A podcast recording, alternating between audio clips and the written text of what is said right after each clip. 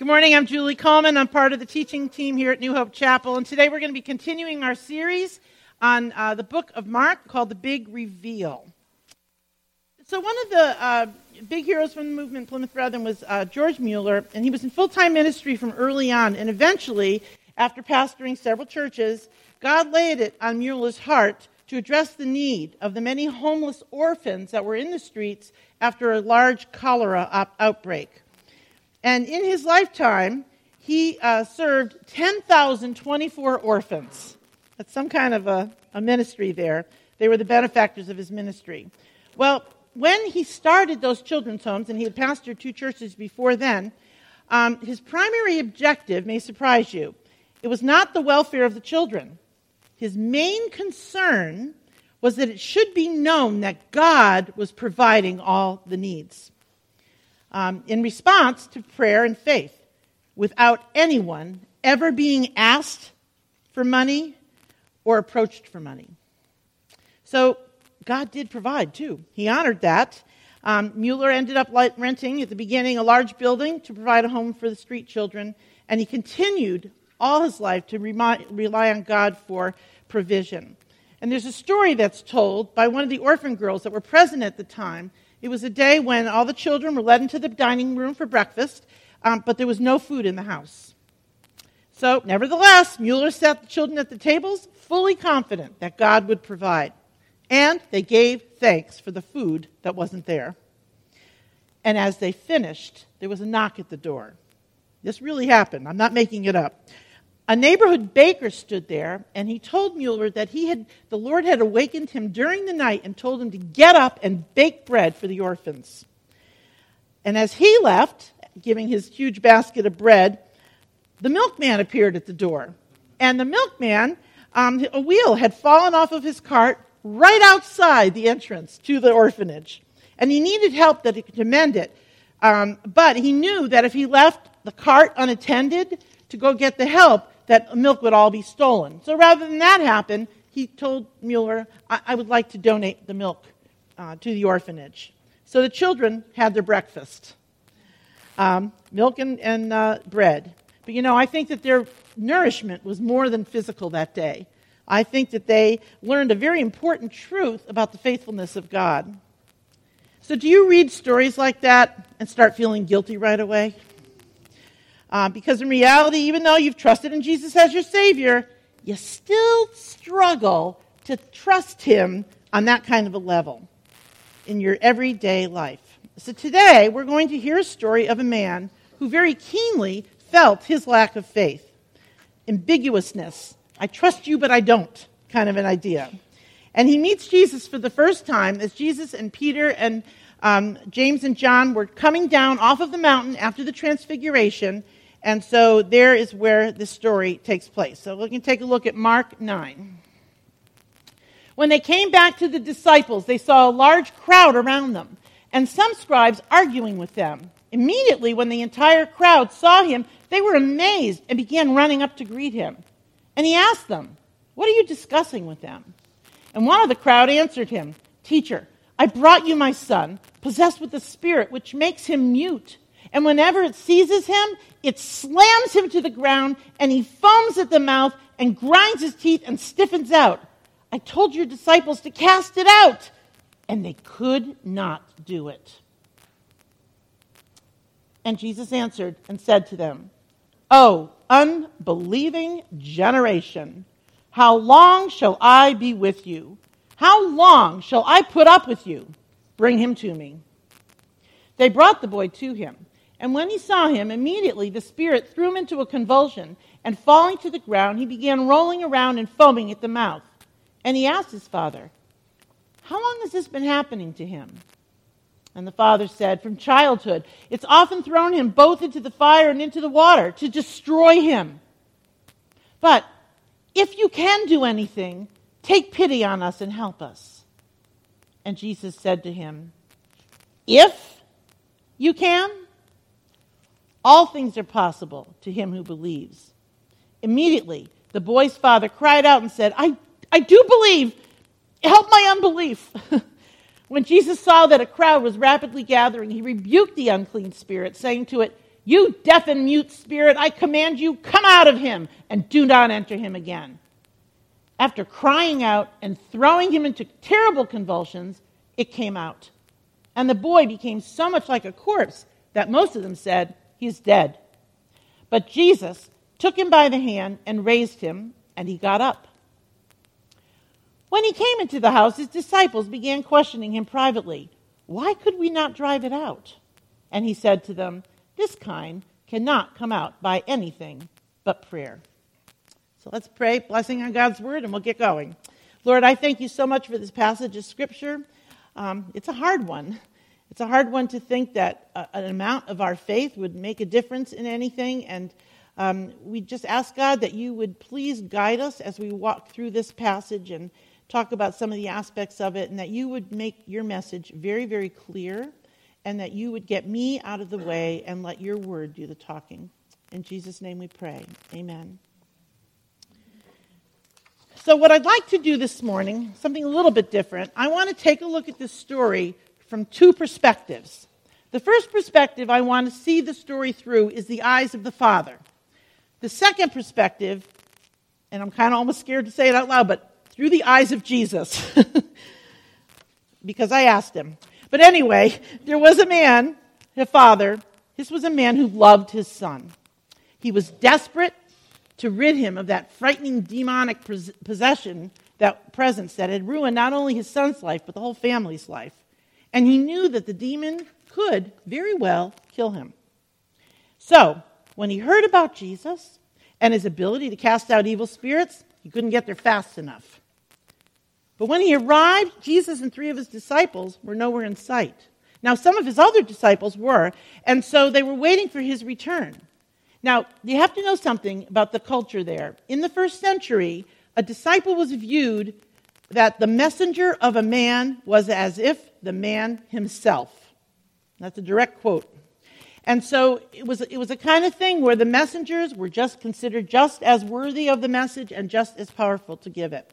So it probably didn't seem like so much of a stretch when the disciples offered to do the exorcism for the boy. But they failed. And of course, the scribes jumped on it. Um, they had earlier assumed, if you remember, back when Jesus healed the paralytic, that they had uh, that Jesus' power was not from God, but from Satan himself. And so his disciples' failure to work against Satan went in their favor, just proved their point from earlier, and so they begin to argue. Now, think about to the father what that exorcism, the failed exorcism, would have meant he began to wonder, I'm sure, was Jesus as good as everybody said he was? And he began to lose hope that maybe his son would ever be delivered. But then Jesus arrives. And after asking what they're arguing about, he tells the crowd, Bring him to me. So the father comes to the head of the crowd and, and explains the situation. And Jesus' reaction to his explanation kind of startles him because he watches Jesus turn to the crowd and say, O unbelieving generation, how long shall I be with you? How long should I put up with you? Now, those words had a very familiar ring. It harkens back to the Israelites in the wilderness when God is lamenting um, the unbelief of the Israelites. He said this How long will this people spurn me? And how long will they not believe in me, despite all the signs which I have performed in their midst? And later in Deuteronomy, Moses says, They have acted corruptly toward him. They are not his children because of their defect, but are a perverse and crooked generation. So when Jesus said those words to the crowd, to the scribes who knew the Bible like the back of their hand, you betcha they remembered those words of that, that unbelieving generation. And then Jesus asked for the boy to, to, for the boy to be brought to him. And when he does, the demons, for the first time, get a look at Jesus. And they throw him, cry out and throw him into a terrible convulsion. Then Jesus asked the Father, How long has this been happening? Now, I wondered about that little sentence because I thought, what, what, who cares? The fact is, he's demon possessed right now, and you need to get rid of that demon. But I imagine the father even was a little surprised at that question because rather than just put his hand on him and heal him like he could have done, instead, he stops and he deals with the Father. you know, I want to uh, just kind of put in front of you that there were two victims of this demon in that, in that crowd. One was the son, yes, but the other was the father. And he'd been in agony over his son, watching this demon systematically destroy him. And a, if you're a parent, you understand that angst that comes with that. But so what does Jesus do? He starts to deal with the Father. Why? He's making it a priority to listen to him. And the Father answers from childhood. And then he adds that that demon is trying to destroy his son. But even while he sees the compassion in Jesus' eyes, in his heart of hearts, he's wondering a little bit if Jesus can really do this thing. And that's reflected in his next sentence. He says, If you can do anything, take pity on him, us and help us. But Jesus wants more from him. If he asks, all things are possible to him who believed. Now, the man wanted to believe. He had just seen Jesus criticize the scribes and surrounding crowd for their unbelief. So anything less than pure confidence in Jesus after that could make him really angry again. And in some way, he still clung to this hope that Jesus could do it. So he throws himself on the mercy of the rabbi and he says, I do believe. And then honestly answers, Help my unbelief. All right, now I want to go backwards to the beginning of this, this account, and let's look at it from Jesus' perspective. Now, he's just come down off the mountain after a beautiful, wonderful time of fellowship with two prophets, uh, Elijah and Moses, who had come before him. And up on that mountain, God had affirmed his sonship to the inner circle of disciples with an audible voice. He said, This is my beloved Son. Listen to him. They were awed. And they came down the mountain different men than they were before. But now, as they're approaching this crowd, Jesus can see the disciples in a heated interchange with the scribes. And he could guess what this was about. Because the scribes had earlier accused Jesus as being possessed by Beelzebul, saying he casts out demons by the ruler of demons. And he has an unclean spirit. And I wonder if at that moment, as he approached the crowd, if he felt a little bit like Moses. Moses, who came down off the mountain to get hit in the face with the unbelief of the people. And now here was happening the same to him. The crowd surges up to him, eager to see what Jesus would do. One of the men in the crowd tells him about the boy, and Jesus feels great compassion. Of course he does, for both the son and his agonized father. And quite possibly, he feels a righteous anger at the destructive work of Satan. Now, there's no faith in the crowd. They don't see God in his person, his teachings, his miracles. Don't see him. So, such a contrast to that recent affirming, discernible presence of the Father up on that mountain. And so he scolds them. Oh, believing generation, how long should I be with you? How long shall I put up with you? Their refusal to believe was really hard to take, especially in light of what he had just experienced up on that mountain. But Jesus shakes it off, and he puts his total attention on that poor father and his son. Um, after calling them forward, the demon in the son immediately throws him to the ground, puts him into an epileptic, epileptic like uh, con, con, convulsion. Sorry. It was horrific. But before he heals the son, he takes the time to talk to the father, gives him a chance to express that agony, and show him love by listening to him. The father describes the horror of it all, and that the fact that his son could well be destroyed. And I imagine Jesus listening intently and nodding his head as he heard what the father had to say. Then Jesus asks, How long has this been happening? The father tells him, makes his request, tells him the reason he's come to this place, and expressing the hope which he had come. If you can do anything, take pity on us and help us. Now, Jesus knows that the father must have believed he could do it before he ever came. But he also knows the Father has just witnessed a concerning argument with the scribes casting doubt on the source of his power. And the man is obviously struggling. But Jesus knows if he could know him, know him a little better, there would be no doubt. He doesn't want that man to walk away from the miracle with any lingering false impressions. So he asks a very clarifying question, as rabbis often did.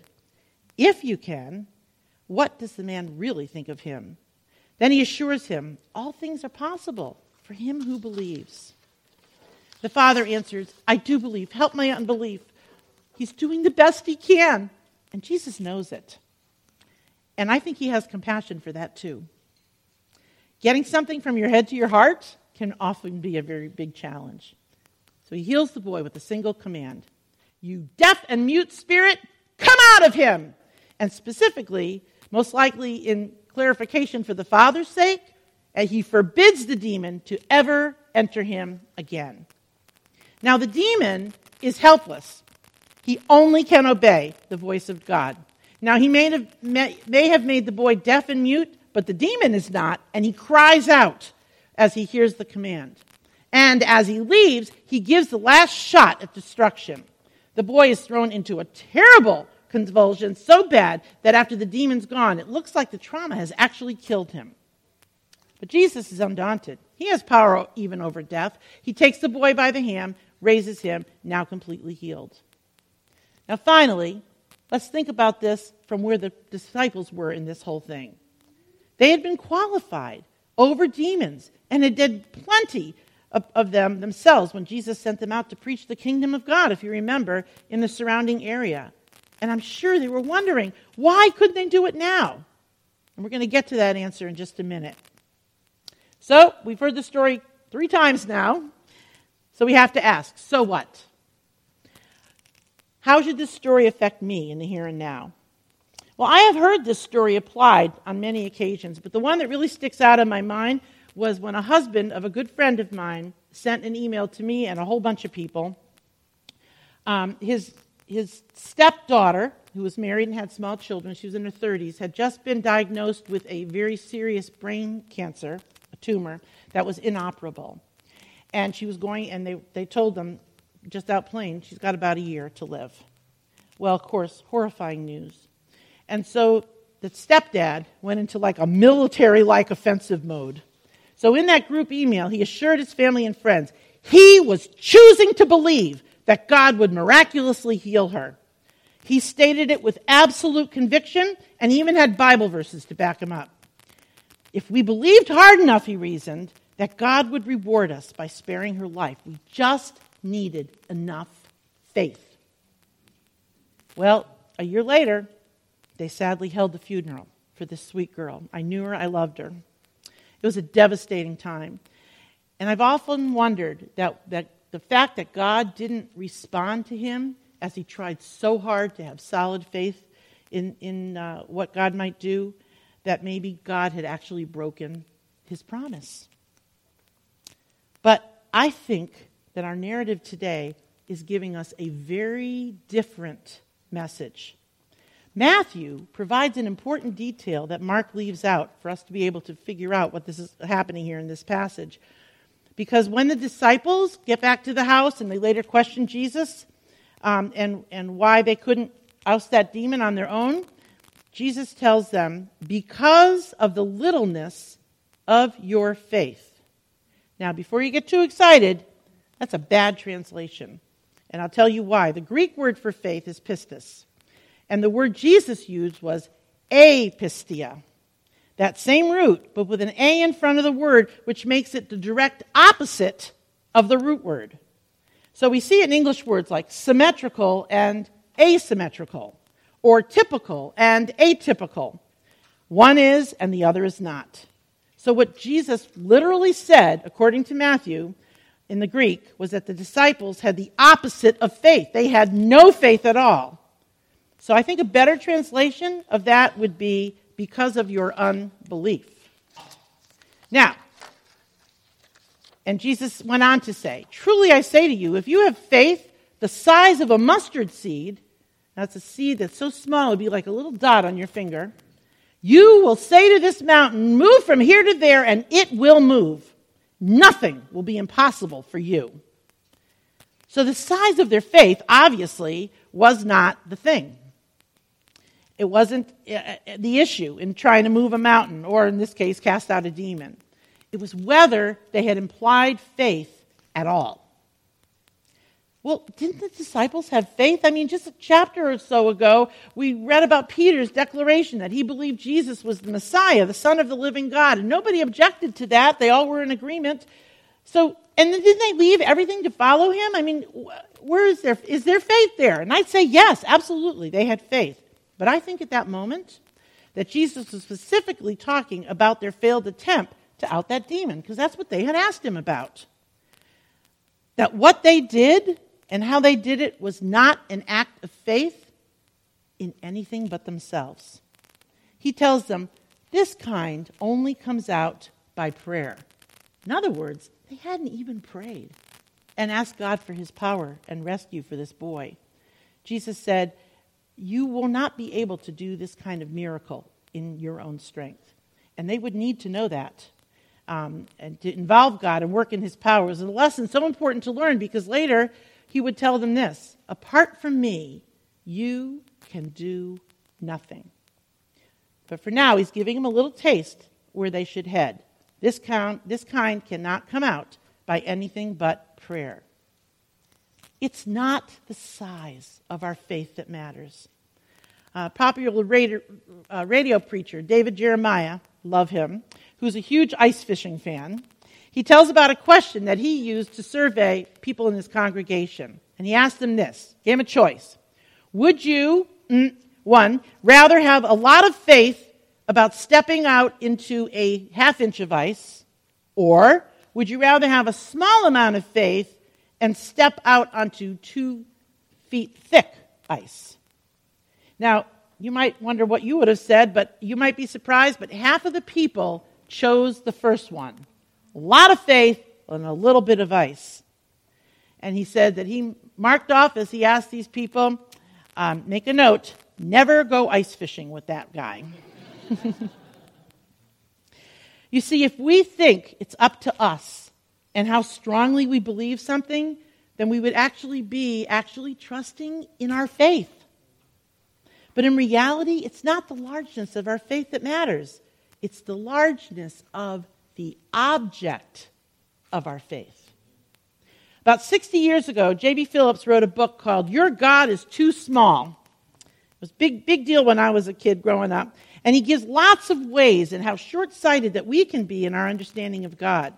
Um, he gives a lot of examples of those. I'll just throw out a few. That God is like a conscience sitting on your shoulder, like a policeman telling you the good and the bad and what you should do and stay away from wrong. Or there's this parental garbage, or not garbage, but baggage God, when an understanding of Him is formed by what kind of parents you had. The, um, then there's the old gentleman with the white beard, the kindly grandfather type God. Another one is a God of per, uh, perennial grievance a God who disappoints. They've decided what they think God ought to or ought not to do, and when he fails that particular to toe their particular line, they are disillusioned. Now, all of these, and there are plenty more, are not how God reveals himself to be in Scripture. Not even close to what he really is. The better we realistically understand the Father, Son, and Holy Spirit, the greater our ability will be to trust him. In other words, the greater the object of your faith, the stronger your faith will be. And I think that's why Jesus insisted that the Father in today's story acknowledge his ability to, draw, to drive out the demon. Understanding the greatness of the person who stood before him would go a long way to helping him understand that he was the Son of God, and it would increase his faltering faith. So the Father learned a whole lot that day he experienced his compassion and saw his power, and he saw Jesus take his traumatized son by the hand and raise him to life and strength, completely free from any demonic threat in the future. I'm willing to bet he walked away with the ability to say, I trust in your power and your mercy. I have faith in you. Now, the disciples learned something too that the act of prayer is really an act of faith. Because when we go to God in prayer, we're acknowledging we need help. And we can't do it on our own. And we're trusting that He is able to provide that help. That dependency on Him is an expression of trust, faith. One day when Jesus was gone, those disciples were going to do miracles to validate their preaching, but they would learn from this day to never operate in their own strength they would cling to the Lord with desperation, understanding they were inadequate, but he is not. So you want to have more faith. We all do. It's, and, but the thing is, it's not a matter of willpower. We can't force ourselves to do that. What it is about is getting to know him better. So, how do we do that? Well, the first is obvious read. The Bible is written to reveal the Word of God. Every story, every poem, every prophecy reveals something about Him. And it's a bottomless supply. We'll never get it all. Never. It's going to take an eternity to know Him. But we can continue to add to our knowledge on a daily basis. So read His Word, study it, and ask His help for understanding. And second, do. Take those words you read you read and put them into practice. I'm talking actual obedience to what he says. Because when we put ourselves out there, making the rubber meet the road, acting on his word as if it is true, God will prove himself faithful over and over again. And after experiencing his faithfulness, we will have a greater ability to trust him in the future. And I didn't make those steps up. I found them in Psalm 81. It says this Open your mouth that I might fill it. Oh, that my people Israel would listen to me, that Israel would walk in my ways. And what's the result? A faith that will not be shaken. And with honey from the rock, I will satisfy you. So every spring, I buy myself a new pair of leather gardening gloves. I spare no expense. expense. They're like $8. But when you first put them on, they're very stiff and very clumsy, and they're hard to work with and I've actually damaged several uh, small little plants that I'm trying to put into the ground with these stupid gloves, and, and it's so clumsy. I've actually broken plants with them. But as I use them over and over time, they start to get supple. They become valuable. And then they, I can use them knowing that they're protecting my nails and the skin on my hands from all that roughage of soil and rock. The longer my gloves are used, the more useful they become. A great metaphor for growing our faith. We must take what you know about God and put it to use. And when we do, our ability to trust will inevitably grow. And what will develop is a great faith, a deep trust in a faithful God. Let's pray. Heavenly Father, we do thank you that you are faithful and that you, even with a mustard seed, understand our struggle with truly believing. But I ask God that we would be faithful to go to your word and find out as much about you as possible so that the object of our faith is worth trusting, as we know you are, but worth trusting to us. Help us, God, to do that because we do want to be a people who operate in faith, in trust for you. So we just ask these things, Lord, in Jesus' name. Amen.